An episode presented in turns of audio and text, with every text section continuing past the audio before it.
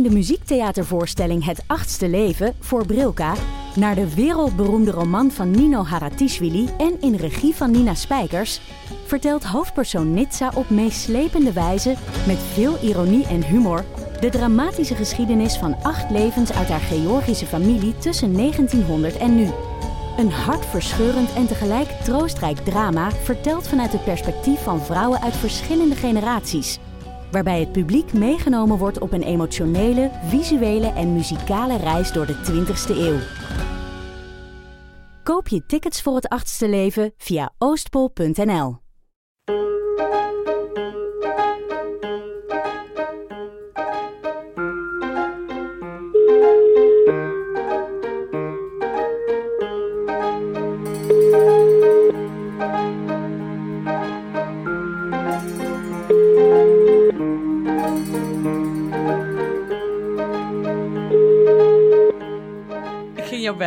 Hoe is het? Goed, gaat goed, gaat goed. Met, eh, eindelijk met verlof. Dus dat is ook wel fijn. Want hoeveel weken ben je nou? 37. Oh wow, dat is al bijna. Ja, ja, ja, ja. ja. Dus, eh,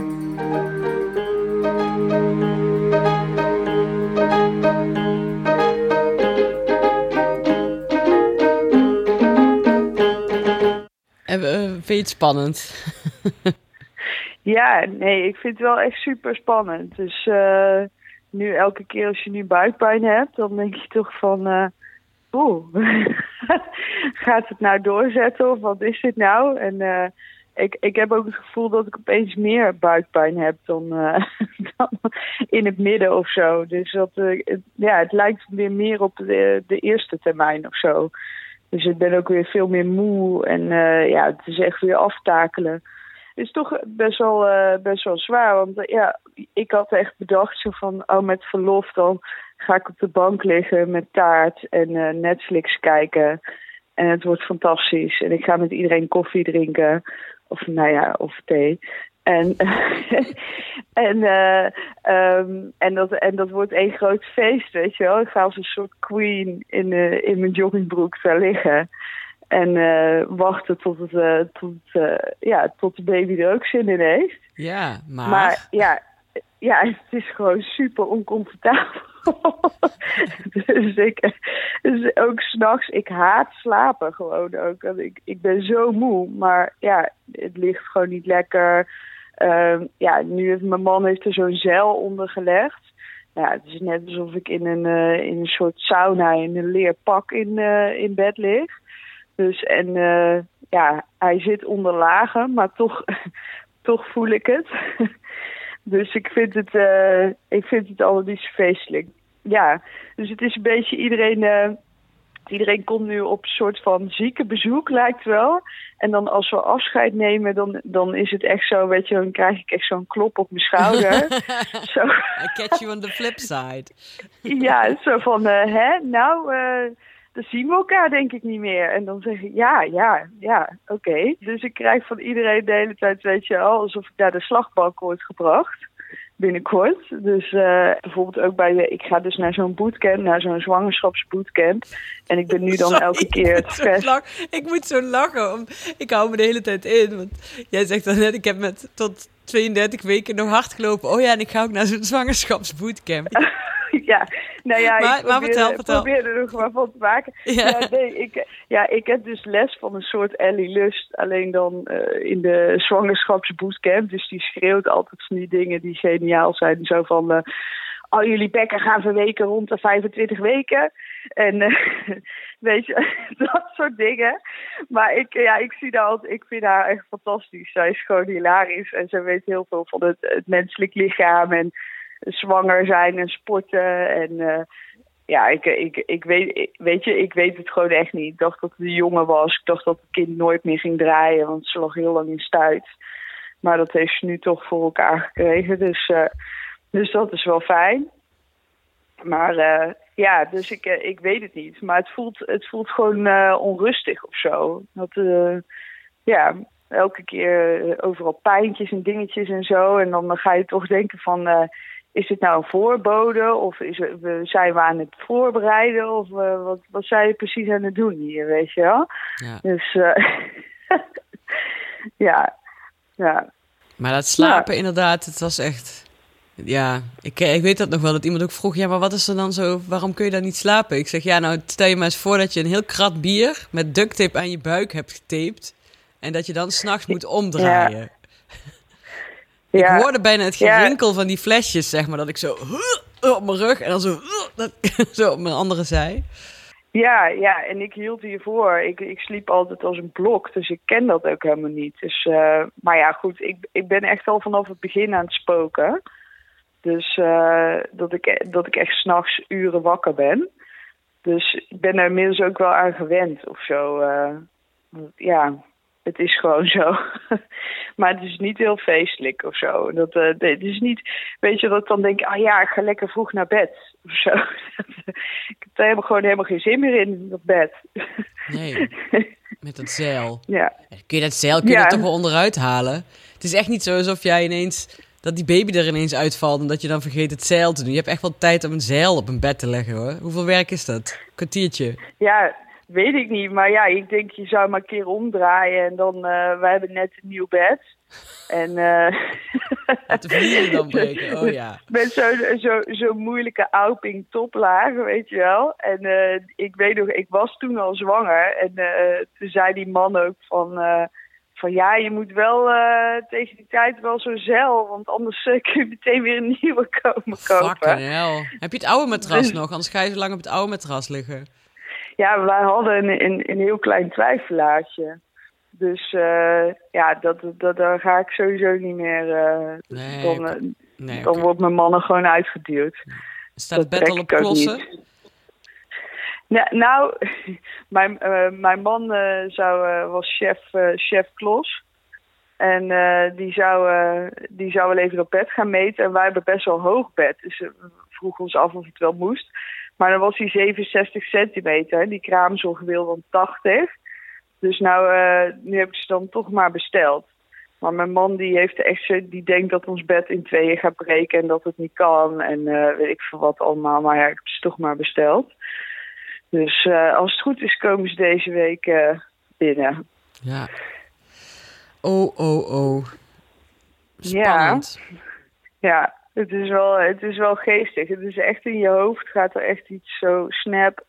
En dat je echt denkt, nou, ik wil niemand meer zien. Ik wil alles voorbereiden. Ik wil dat alles in orde is. Ik wil dat ik heel veel toiletpapier heb. Ik wil dat ik heel veel shampoo, heel veel alles. Ja. Ja, dus eh, ik merk wel dat mijn man af en toe denkt van ze is gek geworden.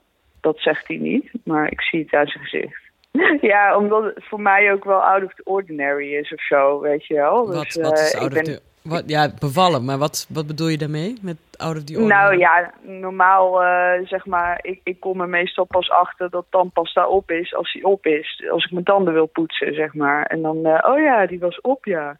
Weet je wel. En dan duurt het meestal dan nog wel even voordat ik er een gekocht heb. Want dan vergeet ik het nog een paar keer. En ik ben gewoon een beetje, beetje rommelig.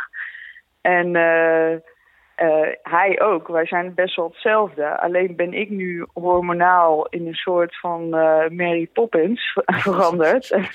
Hij is natuurlijk nog steeds hetzelfde. Ik hoop dat het ook weer weggaat. Want ik vond op zich de chille versie van mezelf ook wel leuk. Maar, Komt eh, weer terug. O- over een jaar ben je weer normaal. Ja, echt? Ja, ja. dat duurt een jaar. Ik geloof heilig in negen maanden op, negen maanden af. Ik geloofde daar voor Ja, helemaal niet in, want ik vond het allemaal onzin, al die eh hormoondingen. Maar na negen maanden dacht ik ineens van, hé, hey, ik, ik voel me weer normaal. Ja, En dat hoor ik heel vaak. Of zes maanden, zes maanden tot een jaar. Nou ja, negen maanden Ja. zit je ertussenin. ja. En dan vraag ik me af wanneer ik dan weer in mijn oude patroon eh, ga vallen. Precies. Wat? Ja. Vraag je je dat af? Ja, ja, ja. Wan- wa- Wanneer zal het omkantelpunt zijn dat ik gewoon weer mijn true colors ga laten zien? Oh zo, ja, ja, ja. Het oude patroon Ja. komt nooit meer terug, Marloes. Nooit meer. Het wat? Het oude patroon komt nooit meer terug.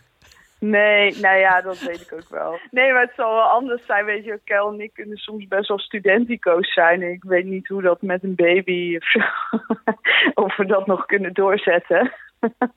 maar ja, we zien het, uh, we zien het wel. Uh, het komt vast goed, ja. ja. Ik vind het ook heel interessant, omdat ik dus altijd marathons liep hiervoor.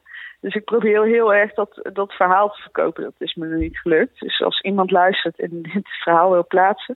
Uh, zeg maar dat marathons worden echt vergeleken met, met bevallen. Uh, of andersom. Ja. Uh, en dat, ja, dat vind ik heel interessant. Want ik denk, ja, ik heb marathons gelopen. Dus ik, ik moet dat weten of dat klopt. Of die, of die statement, of dat waar is. En uh, ja, dus ik, zou, ik ben, ben, super benieuwd of ik daar dus wat aan ga hebben of zo. Dus gisteren, gisteren zat hier een vriend van mijn man. En dat is ook, ook triatleet, ook mega sportgekkie. En uh, die, die zei toen, hoe gaat het? Ik zei, nou, ik heb het zwaar en lalala. En toen zei hij, ja, je bent ongeveer bij kilometer 35. dus uh, weet je wel zo, omdat dat in de marathon is dat uh, ja, ook echt een, een kakmoment. dat je er even doorheen moet. Maar waar en, moet je dan doorheen? Dus, wat, wat, wat, wat, is dat dan? Want ja, ik weet pijn. niet.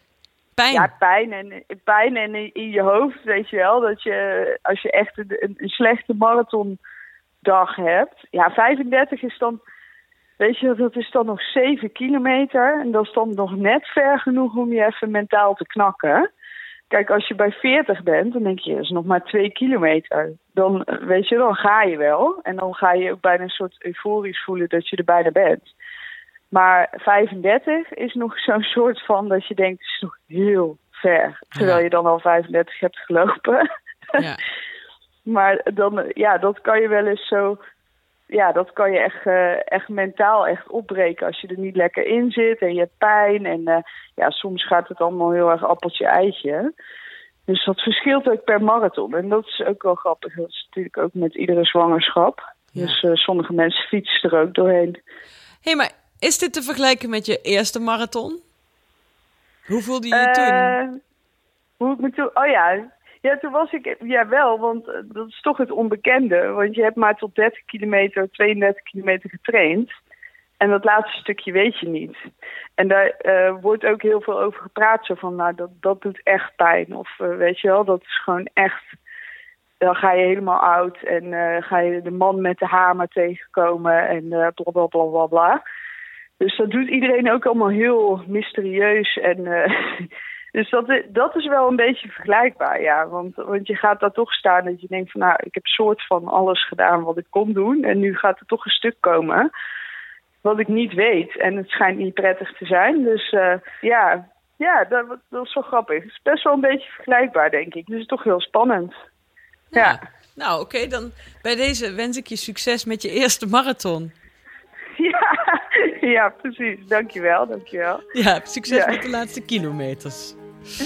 Dankjewel, dankjewel. Ik hou je op de hoogte. Is goed. Oké, okay, okay. bedankt voor het bellen. Ik spreek je snel. Doei. Is goed. Doeg. Doeg.